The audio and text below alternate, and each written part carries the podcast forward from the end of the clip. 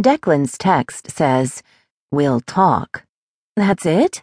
I gasp, Amanda closing her eyes slowly, as if someone reached over with fingertips and shut them, like on a corpse. It is apt. It feels like someone just died. I'm supposed to hop in the shower and get ready for work, but how do you do that when your entire life is imploding? He answered, at least.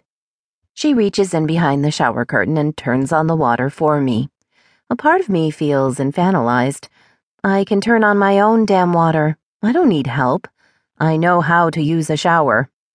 Another part of me is helpless and racked with a kind of cryogenic emotional freeze that renders me useless. She leaves the room and gently points to the phone. Answer back. The door shuts like her eyelids did just a moment ago, though Chuckles manages to slip in through the inch sized crack as Amanda leaves. Didn't cats accompany the pharaohs in ancient times as they were laid to rest in their burial crypts?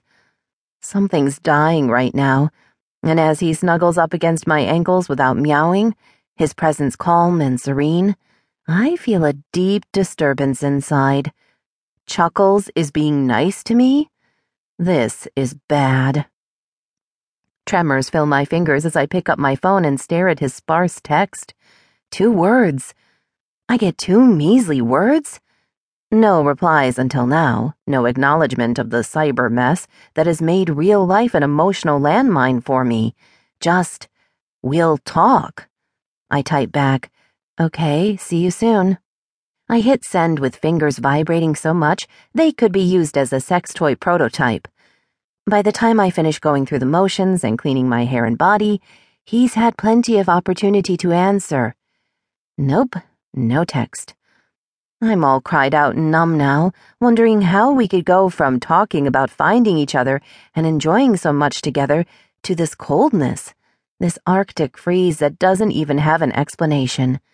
Not even a pseudo explanation. We're dancing on broken glass and denying that it hurts, ignoring the river of blood that lubricates the pain. Only maybe I'm the one feeling all the pain. Perhaps this is nothing to him. A blip.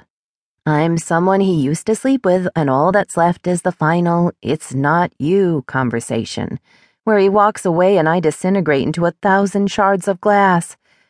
That he walks all over with bloody feet. It's not that I really think he's that cold.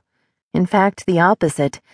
The man I have gotten to know over the past month isn't the man who is doing this right now. Two different men, or two different sides of the same man? Why do I have this long history of being surprised when people show a different side of themselves? You would think I'd stop being so naive, so childlike, being shocked when someone changes. I guess it's because I don't change. I am who I am, whoever that is. And I'm what Josh calls a WYSIWYG. What you see is what you get. No hidden subtext. Maybe, though, for Declan, I'm a W Y S I N W Y W. What you see is not what you want.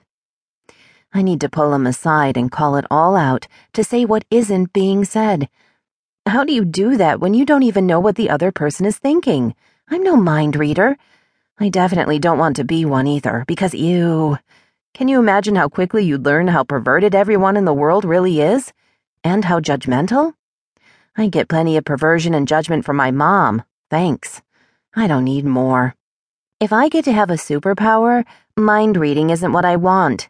I'd prefer a clitoris inside my vagina, thank you very much. Now that's a superpower. Yet when I ask Declan what's going on, I get, We'll talk? The sudden sub zero temperature change from him is starting to look like the North Atlantic current being shut down. Men. Can't live with them, can't shove an EpiPen in their groin and keep them. You ready? Amanda calls out as I towel off my hair. You're still here? I figured I'd drive you to the meeting. Because you think I can't drive? Because I think this is going to be hard. I stew over that one for a second, wondering why everyone thinks I'm a fragile porcelain doll. Then I realize I am. Right now, at least. Okay, I call out but we're taking your car. If I'm about to be dumped, it won't be while driving the turdmobile. A girl's gotta have standards, she shouts back with a laugh.